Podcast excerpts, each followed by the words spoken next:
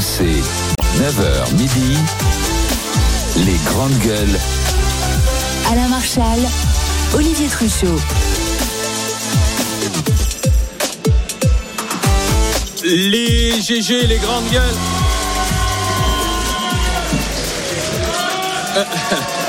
En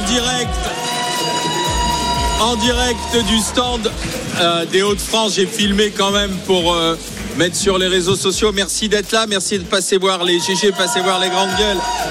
Il y a plus d'ambiance que Stade Louis II, hein, franchement. Avec Mehdi Ghezzar, avec Bruno Poncet, avec Barbara Lefebvre. Les GG qui vous offrent, n'oubliez pas de gagner 1 000 euros par mois au maximum pendant 4 ans jusqu'au prochain 29 février. C'est l'année bissextile. Il va falloir dans quelques minutes faire tourner la roue. Vous pouvez encore vous inscrire dès que vous entendez le petit signal là. Vous envoyez roue par SMS au 732-16, roue par SMS au 732-16. À vous de jouer, à vous de gagner. Avant de nous reprendre notre discussion sur faut-il une trêve pendant les Jeux Olympiques, eh bien on accueille Michel Vidème qui est avec nous. Bonjour Michel. Bonjour. Michel, il est meilleur ouvrier de France, il est sommelier, conseil, animation, formation événementielle. Et il est là, Michel, avec une préparation de cocktail sans alcool. Sans alcool, voilà. Ça a été bien difficile pour pouvoir trouver des produits, notamment des Hauts-de-France, puisque des fruits rouges, certains fruits, on ne peut pas les avoir en sirop et sans alcool. Donc j'ai donc réalisé une petite recette spécialement pour vous. Ah, génial. Alors super. Vous êtes maître sommelier à Boulogne-sur-Mer, on va le rappeler. Oui. Alors qu'est-ce que vous avez réalisé comme recette sans alcool? Sans alcool, bien évidemment. Alcool. Ça c'était pour Bruno Poncet aussi. Voilà, prévenu. Petite préparation donc de betterave crue et cuite, émulsionnée et passée au mixeur, avec un petit confit de rhubarbe dedans. Donc rhubarbe apporte un apport d'acidité. La rhubarbe, de la sucrosité, petite pointe d'acidité parce que ça c'est le côté sour qui va vous donner le peps du cocktail, et le tout sera complété par une limonade blanche dans le temps. Voilà. La gosse, la limonade d'antan avec le bouchon avec le bouchon à l'ancienne, le bouchon métal, tac, voilà. Qu'on ouvre. Okay. C'est meilleur. Voilà. Alors comment c'est constitué? Alors on y va. Alors on y va, c'est parti. Allez. On rafraîchit d'abord le shaker avec les glaçons. Hop, on met les glaçons dans le shaker. Combien on en met de glaçons? C'est quoi? Il faut en mettre... La majorité de glace. Plus on peut mettre de glace, plus on va pouvoir rafraîchir le plus rapidement. Il y en a une bonne dizaine là de glaçons. Ouais. Alors un jus de citron qui a été filtré auparavant. Ensuite je vais mettre la préparation donc de betterave. La betterave. Donc, la betterave, ça y est, dans le shaker. Voilà. Combien a eu pas mal de cuillère quand même de betterave, hein, parce qu'elle est là.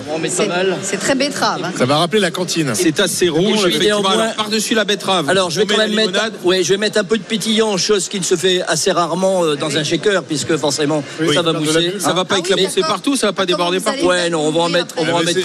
Attendez, c'est le maître sommelier, le meilleur ouvrier de France, de Boulogne-sur-Mer. Il est mof. Je vais casser un petit peu la bulle avec ma cuillère à mélange, voilà, de façon à rendre ce pétillant plutôt plat. Voilà. Ensuite, on rajoute. Et ensuite, on va shaker. Alors là, on va un peu agiter. Donc, voilà. Rhubarbe, betterave, de la glace. Hop. Voilà. Voilà. Mais alors, il y a un geste qui est toujours le même pour mélanger. Alors, en fait, il faut réussir à avoir un geste assez à l'horizontale, de façon à ce que le liquide aille bien du début jusqu'à la fin et se rafraîchisse. Voilà. Oui. D'accord. Oh, attention. Et alors Michel, là voilà, on va pouvoir goûter la préparation. Et c'est Barbara qui va goûter, bien entendu. Voilà. Ah bah c'est 100% végétal et sans alcool. C'est pour toi, hein. Et il reste simplement à filtrer dans un verre. Petit verre. Alors c'est du sucre au-dessus. Voilà. On pourrait appeler ça le cocktail Barbara. Oui, voilà. C'est fait ce qu'on appelle un givrage croustat, c'est-à-dire un givrage assez bas. Avec petite croûte de sucre sur les rebords du verre. Voilà. Alors Michel, je vous propose de donner ça à Barbara. Barbara, donc tu goûtes ce cocktail qui s'appelle, Michel, on peut le rappeler donc? Eh bien, on va l'appeler le cocktail RMC. Ou le cocktail GG. C'est le cocktail GG, puisqu'il a été créé spécialement pour vous. C'est bon, hein? Alors, on sent beaucoup le citron. Oui. Et la betterave? Et la rhubarbe? Un peu. La betterave, non. Mais... on sent bien le citron. Non, c'est très très bon. On aurait pu également encore allonger un peu à la limonade. Oui, parce que là, on sent pas les bulles. Voilà. Exactement. Est-ce que ce cocktail va rendre Barbara plus délicate ou plus douce? Non, je pense pas. Je ne crois pas. Non, j'espère que ça lui redonne de l'énergie. Ça m'étonnerait beaucoup. Est-ce qu'il te plaît ce cocktail? Il me plaît beaucoup. Le cocktail Barbara fait en direct du stand de la région des Hauts-de-France par Michel Vidème, meilleur ouvrier de France. Il est en train de servir des petits verres. Spécialiste du cocktail, il est à Boulogne-sur-Mer. Voilà. Tu rajoutes un peu de limonade. Ah oui, oui. Un peu de sucre. C'est ma personal touch. La touch Barbara. Pendant que Michel nous sert des petits verres de cocktail sans alcool. Donc on peut boire sans modération. Avec les bulles, c'est bon. Ah, bah oui. Alain Marchal est très triste que ça sans alcool d'ailleurs. Parce que bon, Alain, il tape un peu dans la gourde. Non, mais c'est hyper bon. Tu sens même pas. Et pas de conneries parce que après tout le monde va te croire en plus. Alors fais voir. Ah, c'est bon. C'est très original comme saveur. Ah oui. C'est frais de bon matin. Ah ouais. Attends, on va faire passer. Après ton café. J'aime beaucoup. Le cocktail Barbara nous plaît beaucoup, Michel. Bravo, félicitations. Merci, monsieur. Merci, monsieur le meilleur ouvrier de France, Michel Vidème de Boulogne-sur-Mer. Bravo, monsieur.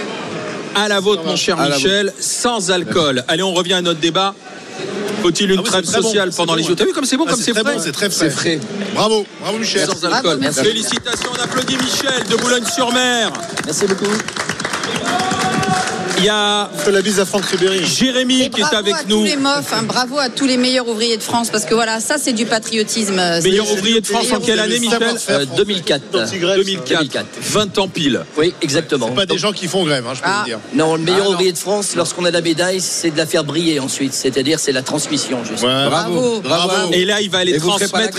Alors attends, parce qu'il va aller transmettre et former à Madagascar. Je pars là après-demain pour Madagascar pour 15 jours, une semaine où je vais faire de la formation. L'Institut Vatel donc de Madagascar et ensuite j'enchaîne sur une semaine française sur la mise en avant des fromages de France pour l'ambassade de France et ensuite je prends l'avion et je vais en face à l'île Maurice où je vais travailler pendant une semaine avec 4 grands chefs étrangers. Cool. Et vous n'allez pas faire la grève. Les ouvriers de France ne vont pas faire la grève pendant les Jeux Olympiques, on est bien d'accord? J'espère bien.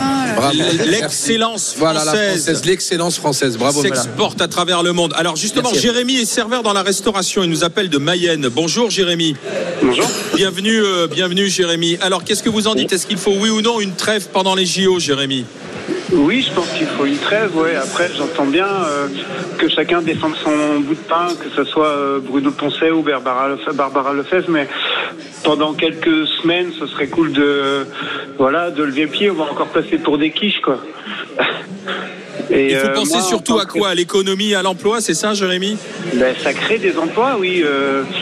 Moi, en tant que serveur, si j'étais en région parisienne, ça me ferait du boulot. Et nous, on ne peut pas se permettre de faire grève comme ça en tant que serveur. On ne peut pas. Moi, si demain je dis à mon patron, je fais grève, il va me dire, tu vas faire grève pendant un moment. Parce qu'il va pas me. Enfin, voilà, on n'a pas. Ah ouais, parce que vous n'avez pas la sécurité de l'emploi comme certains. C'est tout le monde entier qui va nous regarder. C'est bien parce que. Pendant un mois. Mais moi, j'entends ce que vous dites. Non mais j'entends Jérémy, mais voyez par exemple le fait que dans la restauration, etc., vous ne soyez pas en capacité de pouvoir exprimer vos besoins d'un point de vue de progrès social et d'augmentation de salaire, c'est ce qui explique peut-être que justement dans la restauration, ça plafonne tellement bas qu'ils n'arrivent pas à recruter. Et peut-être que si vous aviez les moyens d'exprimer des revendications et si les formidables syndicats de la restauration écoutaient un petit peu plus la base de la base de la base, eh ben peut-être que la situation elle serait moins délétère pour ceux de tout en bas, vous voyez. Je suis d'accord avec vous, mais les syndicats en restauration, ça fait longtemps qu'on n'y croit plus. Vous voyez vous voyez jamais des serveurs descendre dans la rue. Nous, on n'a pas le choix, faut bosser, quoi. Et là, pendant les JO, ça va faire des boulots, ça fait des emplois. Enfin, voilà, c'est ça que je me dis aussi. Non, mais ça c'est la carte postale qu'on vous vend, mais c'est pas vrai. En fin de compte, toujours le jeu, on a bien vu. Ah, donc pendant les Jeux Olympiques, on va pas. Alors laisse-moi finir mon petit poulet. Tout à l'heure, t'étais tout rouge, calme-toi, je vais te dire un truc. Faut déjà savoir, ce mec, j'en peux plus. Déjà, toutes les infrastructures ont été construites par des équipes de personnel étranger qui ont construit les infrastructures, tout le monde le sait. Deuxièmement, là, le gouvernement et la région parisienne et Madame Hidalgo ne recrutent que des bénévoles. D'ailleurs, ils n'arrivent pas à trouver parce qu'ils ne veulent pas les payer. Donc, expliquez-moi à quel moment donné on va générer de l'argent. Dans les hôtels, il n'y aura que des bénévoles. Alors, eux, ils ne vont pas être en place. Je ne sais pas comment vous réfléchissez. Alors, attendez, Jérémy, parce qu'on a Vincent qui est contrôleur SNCF du côté du Mans. Tu sais qu'ils mélangent tout. Là, ils sont en train de tout mélanger. Attends, Vincent, bonjour. Oui, bonjour. Bonjour Vincent. Bonjour Vincent. Alors, vous êtes contrôleur SNCF, c'est ça? Ouais, TGV Montparnasse. Ah oui, effectivement, Montparnasse, Le Mans, 50 minutes, c'est ça? Ouais, c'est ça. Vous connaissez bien puisque vous êtes de Sarthe, c'est ça? Ah non. Non, je suis pas de la Sarthe, mais j'ai mon beau-frère et ma belle-sœur qui sont dans la Sarthe avec mes nièces et je vais les voir souvent. Voilà, je les embrasse d'ailleurs. Mon cher Vincent, dites-moi, est-ce qu'il faut une trêve ou pas alors? Moi, je vais être original pour un contrôleur. Je vais dire non. Et pourquoi? Pourquoi non, pas, c'est pas courageux, pas courageux, bravo. Pas foutre la paix aux Jeux Olympiques. Non, non, faut pas de trêve parce que c'est le meilleur levier qu'on a pour pouvoir négocier tout ce qu'on peut avoir, mais pas que les contrôleurs, hein, pas que les cheminots. J'étais dans la restauration avant et j'entendais Jérémy tout à l'heure. Et moi, j'ai déjà fait grève. J'ai fait 12 ans de restauration, j'ai fait grève en tant que serveur et ça marche très bien. D'accord. Mais quel est l'intérêt pour vous de faire grève en fait? Bah, l'intérêt, c'est d'avoir à quoi vous voulez aboutir? Bah, c'est d'avoir des meilleures conditions de travail, en l'occurrence. C'est voilà, quoi vos conditions de travail aujourd'hui, sur les contrôleurs, on l'a déjà expliqué. Non, mais c'est quoi? Laisse-le expliquer. S'il veut faire grève, s'il dit comme quoi il faut faire, c'est un levier de pression pendant les Jeux Olympiques. Qu'est-ce que vous réclamez? Avant les Jeux Olympiques, pas pendant les Jeux. Ou pendant ou avant, d'accord. C'est la même chose. Qu'est-ce que vous réclamez de plus, Vincent? Dites-moi. Avant et pendant, c'est pas la même chose. Avant, mais quelles sont vos réclamations, Vincent? Avant, il y aura des négociations et pendant, ce sera pour montrer mes contentements. C'est pas du tout pareil. D'accord, mais quelles sont vos demandes? Bah, moi, j'ai besoin d'une hausse de salaire parce que, contrairement à ce que les médias ont dit, je suis pas payé de 1 900 € brut quand je suis rentré à la SNCF. Donc, pour l'instant, mon traitement de base en tant que contrôleur avec 13 ans d'ancienneté, je suis à 1 600 € avec toutes les bruts, hein. 1 600 € brut. Et ensuite, on me met des primes, mais en fait, c'est aussi parce que je couche à l'extérieur, je dois manger à l'extérieur, voilà. Donc, primes qui ne sont pas intégrées dans le calcul de votre retraite. Non. Merci Vincent, c'est vous qui aurez conclu la discussion sur la même ligne que Bruno et Barbara. On va regarder alors ce que vous en dites, oui ou non. Est-ce qu'on fait une trêve pendant les Jeux Olympiques? Oui ou non, oui ou non, oui ou non. Eh bien, c'est un non à 62%. Je supporte je supporte pas. Mais je supporte pas. Non, parce que c'est complètement... 63,2, 36... Ah, ça bouge encore. Regarde, là maintenant, c'est 63,7. Ah ouais, parce que Mehdi vient de parler. À chaque seconde. Parle encore, Mehdi. Ouais, Mehdi, parle et tu vas faire monter. Vas-y, Mehdi. Bon, allez, les amis, s'il vous plaît, avant d'accueillir le président de la région... Dans l'employé de la SNCF et d'une fonctionnaire, c'est normal. Avant d'accueillir le président de la région des Hauts-de-France, monsieur Xavier Bertrand, il est temps de jouer. Faites tourner la roue RMC. Parce que je rappelle qu'on va vous offrir une somme à gagner pendant 48 mois jusqu'au prochain 29 février 2028. Donc ça peut aller de 10 € par mois pendant 4 ans, ça fait quand même 480 €, jusqu'à 1 000 € par mois pendant 4 ans. Ça en fait 48 000. C'est Jonathan qui est avec nous, qui s'est inscrit, qui a envoyé roue par SMS au 732-16, qui est tiré au sort. Il est artisan plombier, il est à Avruchy dans l'Oise. Bonjour Jonathan. Oui, bonjour. Mon cher Jonathan, on va aller voir... Alors, j'espère que vous allez être chanceux. On va aller voir notre directeur d'antenne, Grégory Caranoni, dans les studios d'RMC, puisque c'est lui qui a la roue. Bonjour Greg. Bonjour à tous. Bienvenue dans votre plateau qui est un peu plus calme sans vous, je dois le dire. Alors, on y va, on envoie la roue? Oui. Alors, je dois vous préciser quelques petites choses avant tout. C'est-à-dire que cette roue a été certifiée par un huissier de justice, maître Simonin. Il y a 29 segments. Et je ne lancerai la roue qu'au top de notre auditeur, de Jonathan. Jonathan, dès que vous me dites top, je mets ma main sur la poignée qui est juste derrière la roue, je la lance et puis on verra la somme que vous aurez tous les mois pendant 4 ans maintenant. Et ben c'est parti, top. Premier tour, deuxième tour, troisième tour. Elle devait faire 3 tours. Et Jonathan, vous remportez 10 € par mois pendant 4 ans. Ouais, génial. Bah, c'est déjà une belle catégorie. Non, mais ça fait 480 €. Ce qui est génial, c'est de passer sur toi l'antenne auprès des GG, c'est top. Ah, sympa, Jonathan. Merci, Jonathan, on va vous en... 10 € par mois, ça signifie quand même que vous pouvez inviter un de vos amis à boire un verre une fois par mois pendant 4 ans. On vous offre un moment convivial avec vos amis pendant 4 ans. C'est pas mal quand même. Tout à fait. Et j'ai ma belle-sœur, si je peux juste donner son prénom, j'ai ma belle-sœur Virginie qui est auprès de vous au salon. Je devais être avec elle aujourd'hui et donc du coup, voilà, on ira boire un coup ensemble. Bah écoutez Jonathan, bravo, et on va lui faire passer, puisqu'elle est auprès de nous au salon, on va lui faire passer t-shirt des Grandes Gueules pour vous remercier aussi de votre fidélité, mon cher Jonathan. Merci d'avoir été avec nous, merci d'avoir joué. Et vous pourrez jouer tout à l'heure avec Estelle aussi et tenter de gagner 10, 20, 50, 100, 200 ou 1000 euros par mois. Pendant 4 ans, vous envoyez roue par SMS au 7 32 16. Envoyez Grégory la muscu quand même. Dites à Grégory qu'il aille à la muscu pour qu'il ait un bras un peu plus puissant quand même.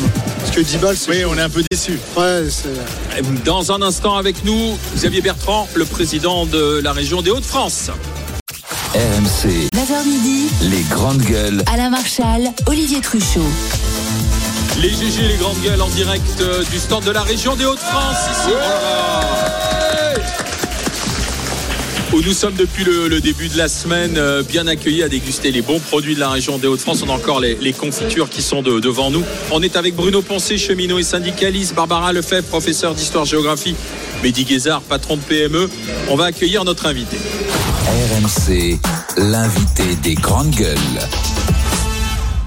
Voilà, il est sur son stand, il joue à domicile. C'est justement le président de la région des Hauts-de-France, Xavier Bertrand, qui est avec nous. Bonjour, monsieur Bertrand. Bonjour. Bonjour à tous. Le micro d'Olivier Truchot, s'il vous plaît. Vas-y. Non. Bon. Et il y a quelques secondes, on débattait ensemble de savoir si, à la demande de Tony Estanguet, c'est son souhait, il fallait, oui ou non, une trêve sociale pendant les Jeux Olympiques. Qu'est-ce que vous en dites, Xavier Bertrand ? Oui, pourquoi que pendant les Jeux Olympiques ? Parce que là, il va y avoir un moment de fête où le monde entier va venir voir les Français. Parce que là, le droit de grève, vous savez que c'est sacro-saint en France. C'est la moindre des choses. Mais ce que je comprends pas, c'est pourquoi on a encore autant de conflits sociaux qu'on n'arrive pas à gérer par le dialogue. Alors, je veux aussi mettre les choses à l'aise. Je mets les pieds dans le plat dès maintenant. C'est moi qui, à l'époque, ai fait voter en 2007 le service minimum dans les transports. La loi Diard. Pardon ? La loi Diard. La loi Diard. Oui, c'est celle que j'avais fait voter à l'époque, qui obligeait déjà à discuter et surtout à se déclarer avant. C'est-à-dire que par rapport à ce qu'on connaissait à l'époque, les grandes grèves au moment de Juppé, aujourd'hui, il y a des vraies perturbations, mais c'est plus comme avant. Et ça suffit plus aujourd'hui. On va pas se raconter d'histoire. Parce que aujourd'hui, avec le télétravail et avec le service minimum, très vite, le pays est plus paralysé. Ce qui pose un problème à ceux qui veulent tout bloquer. Et je le dis, je l'ai encore redemandé officiellement et publiquement, il faut faire évoluer cette loi. Et il faut aujourd'hui dire très clairement qu'il y a des moments dans la vie du pays, les Jeux Olympiques, mais aussi les vacances scolaires, où le droit de grève doit être sérieusement limité. Voilà. Parce que je vais vous dire ce qui va se passer au fur et à mesure. Vous voulez carrément le limiter, vous ? Bien sûr. Par la loi, le limiter. Mais ça se fait dans certains pays. Moi, j'ai travaillé dessus avec mon mouvement Nous France. C'est tout à fait possible. Ça s'est fait en Italie. Il y a la place pour le dialogue social, mais il y a des moments où on ne peut pas faire grève comme les autres jours. Je vais vous dire pourquoi les vacances scolaires. Avec le télétravail maintenant, et le service minimum, il n'y a plus les mêmes perturbations. Donc, pour vraiment bloquer les gens... Dans le mois de février, ça a été galère pour quand même des milliers de personnes, oui, hein, Bertrand. Mais pourquoi ? C'est parce que du coup, ceux qui veulent bloquer se focalisent sur les vacances scolaires, parce que c'est là qu'il y a la pression. Et donc, ceux qui veulent partir, regardez les 150 000 familles qui ont été empêchées de partir au sport d'hiver. Allez leur dire que le droit de grève est légitime. Il est légitime, mais il faut un encadrement. Donc moi, je le dis, j'assume, je referai cette proposition. Et puis en plus, il y a aussi un autre sujet. J'ai entendu le ministre des Transports hier qui dit « Non, vous inquiétez pas, il n'y aura pas au moment des Jeux Olympiques. » Vous savez pourquoi ? C'est parce que les entreprises publiques, elles vont payer la rançon avant. Oui. Regardez les aiguilleurs du ciel. On n'a jamais eu le fin mot. Il y a eu un accord sur les aiguilleurs du ciel qui avait été signé par le président ministre des Transports. Je vous mets au défi de poser la question sur RMC tous les jours pour savoir combien ils ont payé cet accord. On paye la rançon pour avoir la paix sociale derrière. Et voilà comment aussi, il paraît qu'il n'y a plus d'argent dans les caisses. Et bien là, on s'est retrouvé. Et le problème, c'est que c'est ceux qui vont bosser, ceux qui ont aussi besoin d'aller dans les transports pour aller étudier, et ceux qui ont besoin tout simplement, parce qu'ils n'ont pas de voiture, de se déplacer. Donc le droit de grève, oui, mais ça doit être compatible avec la liberté d'aller et venir. En tant que président de région comme vous, comme Valérie Pécresse par exemple, pour l'Île-de-France, vous avez un pouvoir dissuasif, c'est payer ou ne pas payer par exemple les boîtes de transport comme la SNCF, la RATP pour l'Île-de-France, et vous dans le Nord. Mais justement, pourquoi vous n'usez pas de ce pouvoir ? On n'a pas ce droit. Vous avez le pouvoir de payer ou de ne pas payer. Non, vous payez des prestations de transport. Vous payez en tant que... Mais quand il y a une grève, le service n'est pas assuré. Dans ces cas-là, bien évidemment, vous ne payez pas. Mais comment vous faites pour tout simplement dire que vous ne pouvez pas faire grève dans toutes les conditions ? Ça, c'est au niveau de l'État. Ce que j'ai fait à l'époque, c'est parce que j'étais ministre. Et aujourd'hui, cette responsabilité-là, c'est celle du gouvernement. Du ministère des Transports. Exactement. Alors, attendez, pas le ministère des Transports tout seul. Il faut qu'il y ait le président de la République et le Premier ministre qui disent « Bon, écoutez, maintenant, on va faire une nouvelle loi pour avoir un service vraiment minimum, un service garanti. A priori, le ministre des Transports a écarté l'idée de changer la loi. Hein. C'est pas d'actualité. Il faut du courage aussi. Il faut du courage. Sauf qu'un jour, moi, ce qui m'inquiète, c'est qu'un jour qui ne sera pas fait comme un autre, avec des gens exaspérés, j'ai pas envie qu'on ait justement des affrontements et qu'il y ait la colère qui monte. Vous savez, ce qui s'est passé au moment des vacances scolaires, 150 000 familles, il faut voir ce que ça représente. Et ceux qui ont galéré comme c'est pas possible. Et dans un pays où il y a autant de colère, de faire diminuer les risques de la colère, c'est pas bête. Hein. Enfin, la colère, elle n'est pas entre salariés. La colère, elle est entre ceux qui les dirigent, ceux qui leur font faire n'importe quoi, ceux qui les empêchent de vivre décemment de leur travail. Elle est là, la colère. Et puis, moi, vous me faites... Enfin, moi, ça me fait rire. Derrière vous, il y a d'autres gouvernements qui sont succédés et des gouvernements qui étaient certainement plus durs que le vôtre. Pourtant, le vôtre était déjà pas mal. Et ils sont pas venus sur ce sujet-là. Parce que ce sujet-là, à un moment donné, il faut être correct. Si vous commencez à interdire le droit de grève en France, et on vise pas que les cheminots, faut pas oublier tout le monde. Hein, parce que les grèves, ça peut toucher tout le monde et ça devrait toucher tout le monde. Parce qu'aujourd'hui, tout le monde se plaint de ses conditions de travail. Eh bien, allez-y, nous, on attend que ça. Et on en reparlera rapidement, en fait. Oui, parce que, vous venez de le dire, il faut du courage.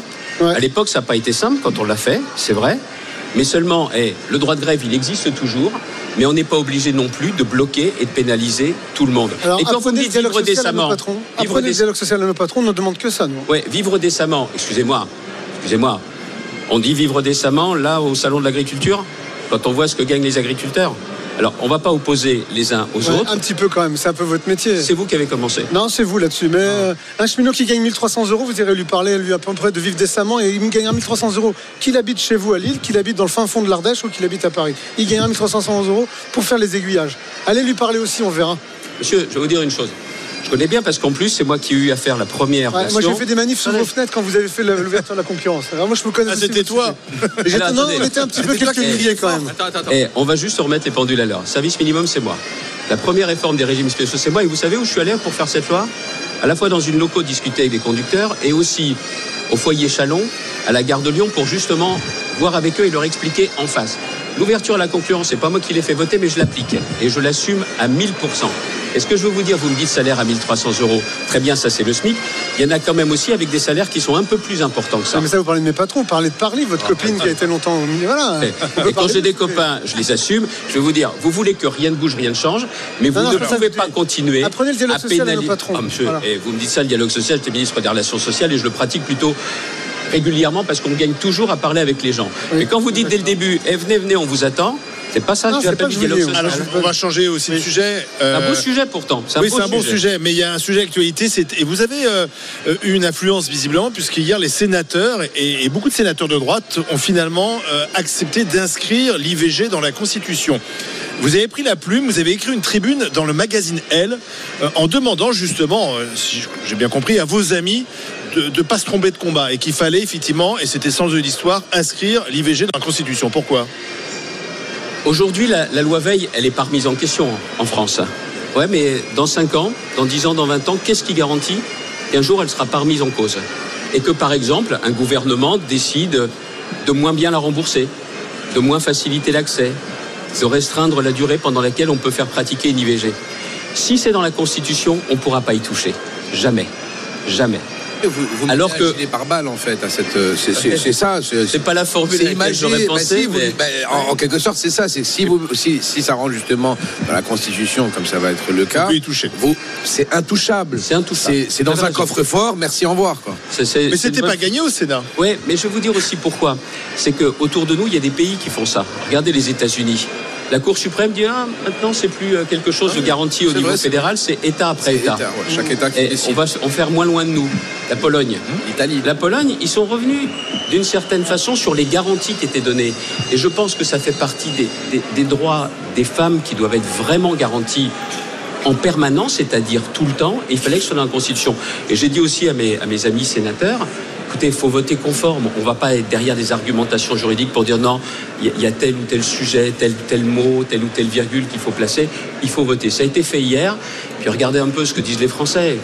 Les limiter. Il faut le faire, c'est la question aussi. Et bien que les sénateurs se sont fait engueuler par leurs filles, par leurs femmes, et que ça a joué. Il y a eu une pression familiale pour certains sénateurs, ça a été raconté. Oui, puis aussi les femmes sénatrices, même de la majorité sénatoriale, qui étaient à la pointe, qui m'ont dit sur ces sujets-là, il n'y aura pas de discipline de groupe, c'est un vote de conscience. Je comprends que certains il soit oui, pas normal, favorable.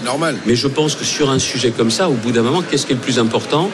C'est les droits des femmes. Et on n'en fera jamais assez pour justement protéger les droits des femmes. Et que ce soit dans la Constitution, c'est vraiment une très bonne chose. Ce qui est bien, c'est juste Barbara, cette loi sur ce sujet. Mais par ailleurs, qu'est-ce qu'on pourrait faire, Monsieur Bertrand, pour aussi faciliter l'accès, le libre accès et un accès éclairé à la contraception? Parce qu'aujourd'hui, l'objectif quand même pour les femmes, c'est d'essayer d'éviter le plus possible d'avoir recours à l'IVG. Je vous rappelle que les femmes, c'est la tranche d'âge 20-29 ans qui ont le plus recours à l'IVG et que le nombre d'IVG ne baisse pas. On est toujours à 230 000 IVG par an.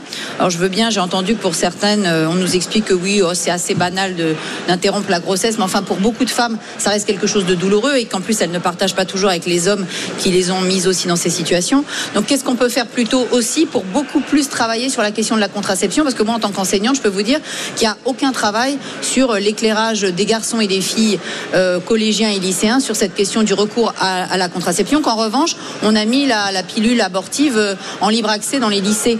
Je pense que ce serait bien, avant de mettre en libre accès la pilule abortive, de vraiment travailler la contraception qui permet aussi de se protéger contre les maladies sexuellement transmissibles, qui progressent en France. Totalement d'accord avec vous, je n'aurais pas fait l'ancien ministre de la Santé, mais c'est la prévention et c'est l'information. Oui, mais le gouvernement est absent là-dessus. Il y a deux choses, c'est la médecine scolaire. La médecine scolaire, il y en a plus. On fait partie à peu près là. Une génération qui a connu une médecine scolaire. Il y en a plus maintenant. Il y avait des médecins à l'école. On faisait des visites à l'école. Ouais, là aujourd'hui, on voit qu'il y a plein d'endroits où ça n'existe plus du tout. Mais monsieur Bertrand, dans mon collège, c'est une demi-journée d'infirmerie ouverte.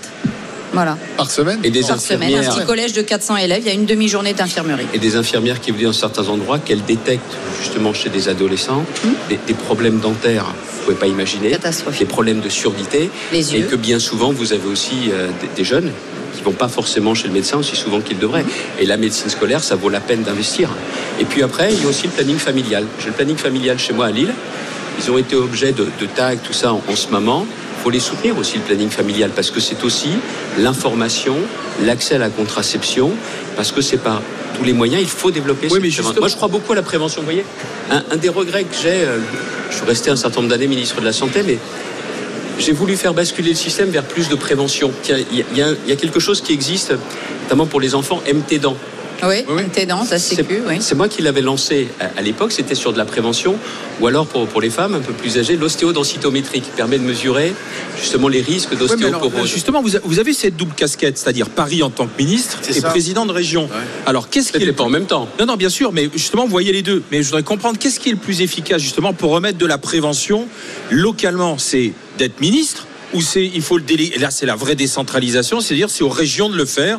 Parce que les collèges, c'est les départements, et les lycées, c'est les régions. Oui, et puis la pénurie de médecins et d'infirmières scolaires, ça date pas seulement de M. Macron, ça remonte à l'époque de M. Chirac et de M. Sarkozy aussi. Alors, donc il y avait votre part aussi dans cette déshérence de la prévention médicale dans les établissements scolaires. Alors est-ce que les régions doivent reprendre la main? Si on avait fait aussi de boulettes que ça, depuis maintenant 12 ans qu'on n'y est plus, fallait pas se gêner pour tout changer. Ah non, mais je vous... Oh là là, moi c'est pas moi qui... Non, mais alors justement... C'était mieux après, mais c'était mieux avant. Pour réinvestir le terrain. Je fais des erreurs, je suis plutôt du genre à assumer.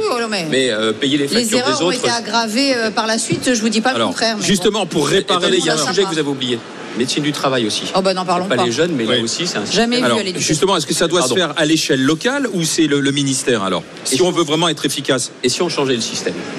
C'est ce que j'appelle, je le dis ici, de centre des régions. Vous êtes courageux. Allez-y, expliquez. On ne peut plus continuer avec les rustines. Ça ne marchera plus. Et le système de santé dans son ensemble, c'est quand même quelque chose qui est une des choses les plus importantes dans notre pays. C'est en train de s'affaiblir année après année. Oui. Ça ne peut pas continuer comme ça. Il y a un certain nombre de sujets sur lesquels il faudrait qu'il y ait une forme d'union sacrée, mais on ne peut pas continuer. Donc vous me dites, comment on fait? On est sur le centre des régions de France ici. C'est ce que j'appelle la République des territoires. Paris s'occupe des grandes orientations et de ce qui est régalien. La justice, la sécurité, l'immigration, la préparation de l'avenir. Et pour le reste, qu'il y ait beaucoup moins de choses qui se décident à Paris. On est un pays génial, mais tout est paralysé parce que tout se décide à Paris. Tiens, vous prenez les inondations que j'ai. Ici, on est à la fois avec les difficultés des agriculteurs, mais aussi un peu la fête, les producteurs, le partage. Mais j'ai encore dans le Pas-de-Calais des gens qui souffrent. À chaque fois qu'une décision doit être prise, il faut qu'il y ait un ministre qui vienne pour qu'il voit la situation, ça remonte à Paris et ça redescende. Vous ne croyez pas qu'on pourrait davantage décider sur place? Mais on a fait des grandes régions pour ça, justement. Non. Oui, mais on leur a pas donné le pouvoir. Il a tout dit. On n'a surtout pas donné les financements. Eh bien, vous avez les deux sont liés. Les deux sont liés. Donc ça veut dire que soit du point de vue des inondations ou de la santé, les régions pourraient prendre la main et le faire. Des grands lenders à l'allemande. Je le dis. Aujourd'hui, on a trois compétences principales: l'économie, les lycées, les transports. Et encore sur les transports, j'ai le droit de faire un chèque à la SNCF et de râler quand je suis pas content. Je fais pour essayer d'améliorer les choses et d'ouvrir à la concurrence, même si c'est la SNCF qui gagne, elle se remet en question. Bon, on va plus loin. La santé, mais qu'on me donne les clés pour que notamment je puisse en mettre en place une politique de prévention. Mais aujourd'hui, c'est quand même un pays qui est centralisé. Vous feriez quoi aujourd'hui pour la santé, par exemple, dans le domaine de la santé, en tant que président de région? On a un problème de manque de personnel, d'infirmiers, d'aides-soignants, de médecins. Qu'est-ce que vous feriez plus que les autres? Réponse après la pub. Xavier Bertrand, président de la région des Hauts-de-France, à domicile sur le stand de la région des Hauts-de-France, ici au Salon de l'Agriculture avec les GG. RMC, 9h midi, les Grandes Gueules. Alain Marchal, Olivier Truchot. Grandes Gueules en direct sur RMC Story, les Grandes Gueules au stand de la région Hauts-de-France, ici au pavillon des régions. Avec le public, bien sûr, nous sommes au Salon de l'Agriculture. J'ai vu qu'il y avait une petite distribution de t-shirts RMC, t-shirts DGG. Tiens, qui va un t-shirt? Allez, là-bas. Ah bah non, mais non, tu vas pas y arriver. Allez hop, ça y est, c'est parti. Monsieur Xavier Bertrand, président de la région des Hauts-de-France, est avec nous. Et alors, il y avait la réponse à ce que dit Mehdi Ghezzar sur comment les régions peuvent concrètement apporter, notamment dans le domaine de la santé. Je vous laisse répondre. J'ai la compétence, j'ai les moyens. Je recrute des professionnels de santé, mais qui ne font que voir les patients. Plus aucune formalité médicale, plus aucune. Plus aucune formalité administrative. On ne s'occupe plus de ça. Je visitais dernièrement un hôpital de proximité. On me dit, tiens, on a un nouveau chef du service de médecine générale. C'est un généraliste. Je vais le voir, je discute avec lui. Il me dit, c'est simple. Quand j'étais généraliste, je passais 50% de mon temps à faire de la paperasse. Depuis que je suis ici, c'est un hôpital de proximité, pas un grand CHU, il dit 20 à 30% de mon temps.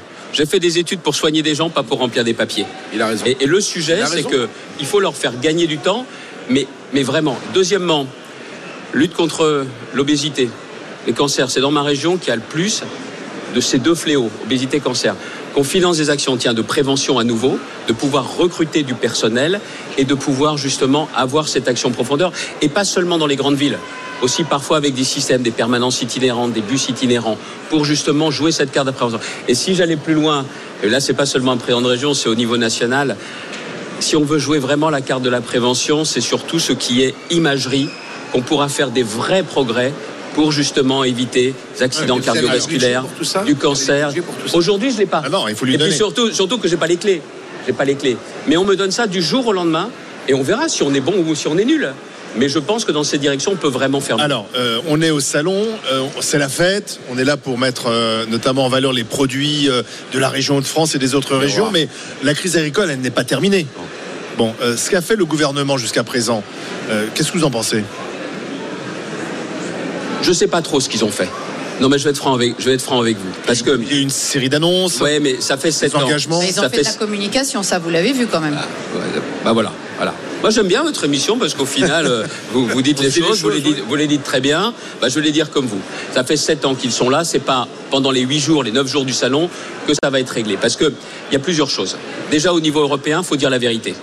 Quand le gouvernement dit on est contre le Mercosur, eh bien, si rien n'est fait, le Mercosur, il va s'appliquer après les élections européennes. Mais bien sûr. C'est-à-dire que... Les Allemands le veulent. Mais les Allemands le veulent. La nouvelle commission, elle va dire on ratifie. Ah. Et le président nous dira, ah ben moi j'étais contre. Non, le rôle de la France, c'est d'aller se chercher des alliés et de dire aux alliés, on se met ensemble les gars et on ne ratifiera pas le Mercosur.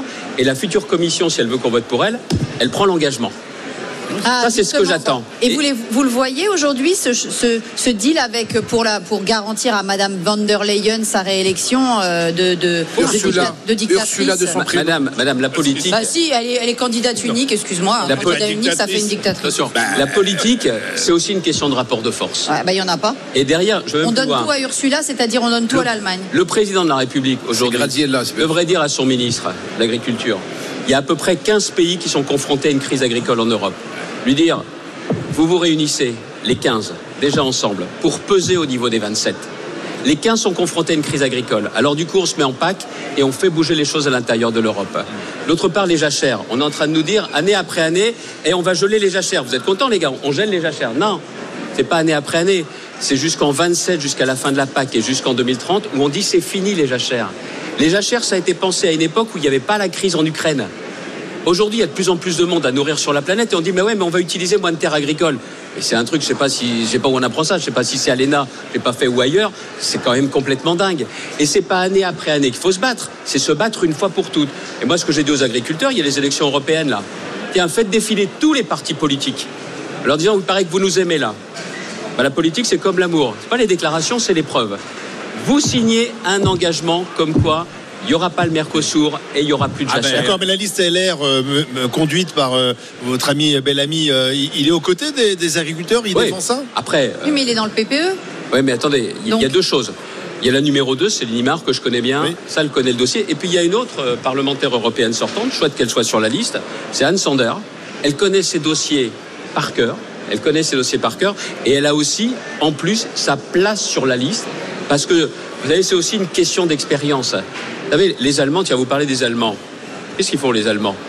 Ils laissent leurs députés à des postes clés et c'est comme ça qu'ils interviennent. Moi, vous savez, on dit, il faut plus d'Europe. Moi, je veux qu'il y ait plus de France en Europe. Plus d'influence française en Europe et que l'Europe prolonge et protège davantage les intérêts français. C'est la première puissance agricole en Europe. On devrait donc peser plus que les autres. Bah non. On va plus loin aussi, ce qu'on vient de demander, ça c'est le niveau européen. Au niveau national, les surtranspositions, ce qui fait qu'on est en République, mais on n'est plus royaliste que le roi, on veut laver plus blanc, ça ne peut plus marcher, donc il n'y a plus de surtransposition, mais attention, on revient sur les surtranspositions qui ont eu lieu les années précédentes. Vous ne pouvez pas dire que vous les aimez en leur disant, tiens, vous faites la course avec les autres pays. Mais vous avez un boulet au pied. Oui, mais... C'est ça la France agricole aujourd'hui. Les surnormes, justement. Je veux bien, mais qui sont les fonctionnaires qui les réalisent? C'est bien qu'on leur a demandé. Qui a demandé à toute cette armée de fonctionnaires de créer de la surnorme? C'est l'exécutif, c'est les parlementaires, c'est un certain nombre de lobbies qui viennent demander à faire de la surnorme. Le fonctionnaire en lui-même, il fait ce qu'on lui demande de faire. Hein. Je suis entièrement d'accord avec vous. La responsabilité, elle est politique.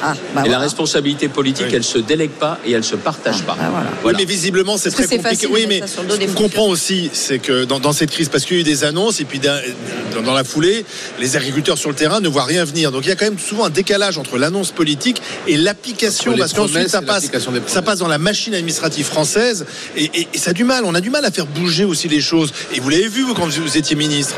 Non, on peut faire bouger des choses. Même des choses qui ne font pas plaisir, mais on peut faire bouger des choses. Ce qui m'a le plus marqué dans la journée de samedi, c'est que le président de la République, il parle, il connaît les dossiers, mais que derrière, on voit que les gens en face, ils y croient plus. Et ça, c'est terrible. Que ce soit Emmanuel Macron, que ce soit un autre, de confiance. C'est que du coup, il y a perte de confiance. Et qu'est-ce qui se passe du coup? Il y a la colère qui monte, il y a l'exaspération. Mais le vote RN, c'est ça. 30% la liste de Bardella, là, aux Européens. Attendez, le vote RN, les extrêmes dans un pays, c'est juste le thermomètre d'un pays qui va mal. C'est ça. Les gens aujourd'hui, ils ne sont pas fans du RN, ils sont en colère, ils sont exaspérés. Et aujourd'hui, ceux qui semblent pouvoir capter cette colère, c'est le RN sans faire de proposition. C'est pour ça que je me bats aussi dans ma région. Moi, je les ai eus en première ligne, ils devaient gagner en 2015, ils devaient gagner en 2021, ça ne s'est pas passé comme ça. Je les fais reculer. Pourquoi? C'est parce qu'il faut faire baisser les raisons de la colère. Donc, c'est ça le rôle de la politique. Donc, c'est d'apporter des solutions. Il n'y a que l'action. Le reste, c'est de la flûte. Dans ce domaine, Emmanuel Macron est en échec, puisque certes, il a battu Marine Le Pen 2 fois, mais jamais le Rassemblement national n'a été aussi fort politiquement. C'est vrai, puis il y a aussi un autre sujet. C'est que vous avez aujourd'hui un gouvernement qui a du mal à voir au-delà du périph', dire les choses telles qu'elles sont. Et les agriculteurs, ça date pas du salon ou des barrages. Ça a commencé, c'était en octobre-novembre, avec les panneaux à l'envers. Et me dites pas que les préfets, ils ont pas fait remonter en disant on a un sujet. Ils ont fait quoi? Rien. Comme les gilets jaunes. C'est-à-dire qu'ils ont du mal à ressentir qu'est-ce qu'est l'agriculture. Pourquoi? Parce que il n'y a pas beaucoup d'élus locaux de Renaissance. Il n'y a pas de grand-mère Renaissance. Il n'y a pas de président de région Renaissance. C'est les capteurs. Vous pouvez lire ce que vous voulez sur les analyses des réseaux sociaux, tous ces trucs-là. Puis après, il y a le pif. Il y a la sensibilité. Il y a l'expérience. Il y a les coutures que vous avez quand vous êtes un élu local et que vous faites remonter les choses. Et ça, ils n'ont pas ces capteurs-là. Et tiens, on a parlé. Mais comment on peut laisser le système de santé dans cet état-là ? comment on peut aussi avoir une politique de logement où on a des reportages à la télé où des gens qui bossent dorment dans leur voiture et ça n'émeut personne à Paris. Où les gens aujourd'hui ont dit il y a une crise de la natalité, mais déjà au-delà du pouvoir d'achat, le logement c'est important pour savoir si vous agrandissez la famille ou pas. Et ils ne percutent pas. Et c'est ça qui est dangereux. Et c'est ça aussi qui fait que la colère, elle continue à monter dans notre pays. Oui, mais vous disiez, c'est le thermomètre, sauf que là, l'adhésion aux idées du Rassemblement national, elle est là. C'est pas uniquement la colère. D'autant, je complète ce que dit Alain, l'électorat du Rassemblement national, il a gonflé aussi avec l'électeur LR, qui a déserté LR, parce que LR a accepté certaines compromissions avec la Macronie, ou bien s'est ramolli, etc. Donc là, il y a eu un peu de durcissement avec M. Ciotti, M. Wauquiez, etc. Mais la réalité, c'est qu'aujourd'hui, le Rassemblement national s'est positionné là où vous étiez il y a quelques années. Et en particulier, excusez-moi, mais les grandes promesses de Nicolas Sarkozy pendant sa campagne de 2007 qui n'ont pas été tenues par rapport justement à ce discours qui était plutôt proche de Rassemblement National qui s'appelait à l'époque le FN. Mais aujourd'hui, il y a eu une forme de trahison de la part de LR, donc l'électeur s'en va. Bon. On change de boutique hein, quand ça compte. Alors, allez, moi je suis gaulliste, je suis adhérent de LR aujourd'hui, le stand des Hauts-de-France. On est deux à avoir battu le Front National, Le Pen 2 fois. Moi, j'ai fait reculer de 15 points. Pourquoi ? Ça, c'est vrai. Tout simplement parce que, clairement, j'ai des valeurs, l'autorité, le travail, et les gens pensent ce qu'ils veulent de moi. Ils ne sont pas amoureux de moi, forcément, mais je fais le boulot et je me bats pour eux. Justement. Et ça, c'est ce qui fait la différence. Et dans ce que vous dites aujourd'hui, moi, je pense qu'aujourd'hui, les Français ne croient plus à Macron et à la Macronie. Mais au fond d'eux, ils savent que les solutions, elles ne viendront pas du Rassemblement national. Alors, il faut proposer un autre choix.